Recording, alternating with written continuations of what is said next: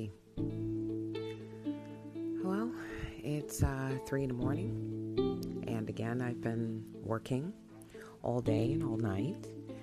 I'm here with my kitty, um, and I thought to myself, I want to explain claims because a lot of people are very ignorant to the process and um, I think it's a good idea to kind of clear that up a little bit, at least, and try to get uh, some type of foundation there.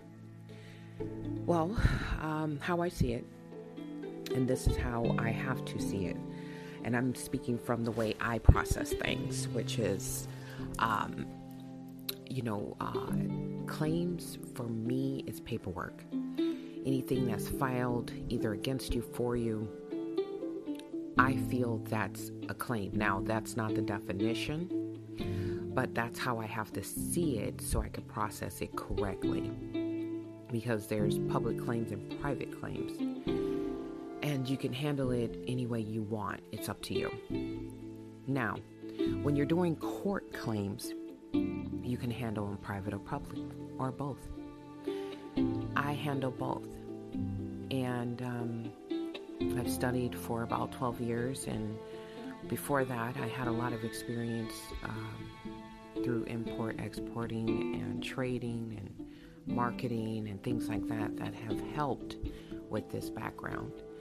Um, I've also had uh, my family, uh, some of my members was into things that was very helpful and useful for my knowledge when I was younger. So um, that helped as well. So it kind of put me on this path to understand it.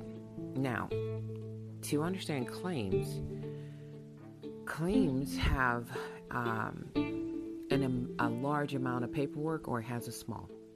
It's either quick or it's fast, uh, or it's long or it's forever. Now, that's going to sound weird, but it's how it feels. It just feels so weird. Like you're, you're thinking, I want fast. Um, you sometimes can get fast, depending on the claim, and then you want quick. And sometimes you're like, Am I quick enough? Can I can I finish this? And it's because your hands are about to start bleeding from writing, or you can do it you know, the new way through the computer. Have the computer software fill everything out for you, which is awesome. Uh, so you have this software that you can either build yourself or you can buy off of someone else's uh, product. Um, but basically, what claims do is um, they can get you out of court situations, uh, things like warrants and things like that. Now, some or most attorneys use this process so, if you're not licensed and you're doing it, they may want to talk to you about it and go, What gives you the right in the public? And see, that's the difference. You don't want to do public. You, unless you have that, you know, this is not legal advice, of course. this is um, just a journal of information. And um, this is information I accumulated that I'm sharing personally.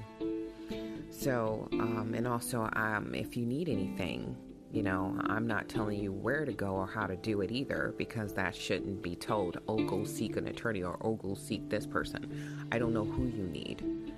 And um, I don't sign under perjury, penalty of perjury, because how do you know that you're going to ever uh, lie about something when it can take anybody any amount of time to switch up a situation, a topic, or what you think you comprehend in a word is not the correct word.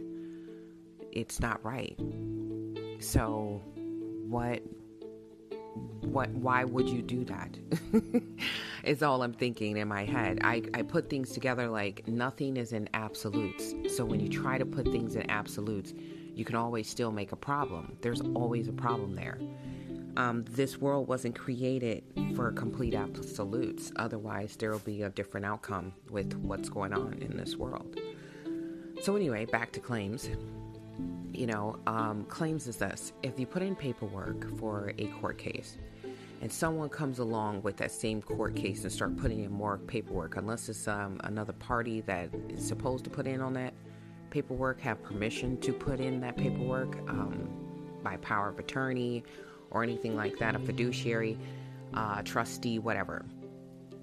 Um, it will cause friction, problems, whatever word you want to use, to that paperwork, to that claim. And um, it's not supposed to be handled that way. It's supposed to be handled where you get through a stack, or as I call them, rounds of paperwork, because I go through at least five rounds of paperwork, and that depends on the case. Each case has a different round. Now, um, privately, for the association, I can't say what goes on with that. That is private, but me myself, um, there is a uh, status or um, I'm forgetting the name of my church, the seminary, yeah, seminary, that is public that helps also with claims. So that is the um, church side of things that helps someone that uh, is a member of the church. So you will get uh, assistance with your claims or paperwork. But uh, the thing is, you have to have a power of attorney.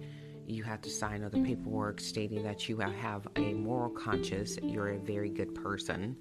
You're not someone that's just set up to rob, cheat, and steal. So, um, you know, the purpose of this is to help people. I've always seen a lot of chaos. I've always seen bullies. I've always seen people that are very evil driven people that have very bad intentions. And so I thought to even the odds by getting a little good in this world, giving a little hope.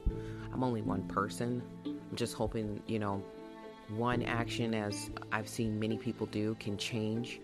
But um, I'm starting to see that a lot of people are not following that. Um, I have had some recent people that when I told them, hey, I'm going to finish this case and I'm going to submit the paperwork and we're done, they submitted paperwork as well.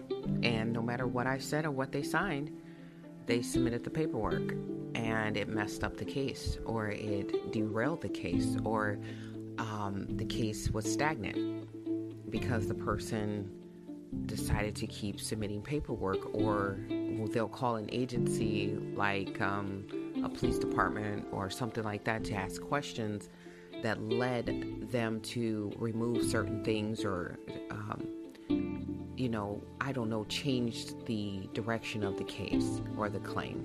Let's just say that. So things like that when you watch things you're going what is that? Why? What is the intentions? And sometimes you know I'm starting to realize the intentions of people is not important anymore. It's the outcome, you know, that matters. And a lot of people would say different, but I'm seeing the outcome of the situations, no matter good, bad, or ugly um, intentions, create what it creates. And that's what you have to build from, is the conclusion of what happened. So, um, I'm learning that you can't trust people the way, you know, I grew up, you know, I've been in a bottle somewhere just or under a rock.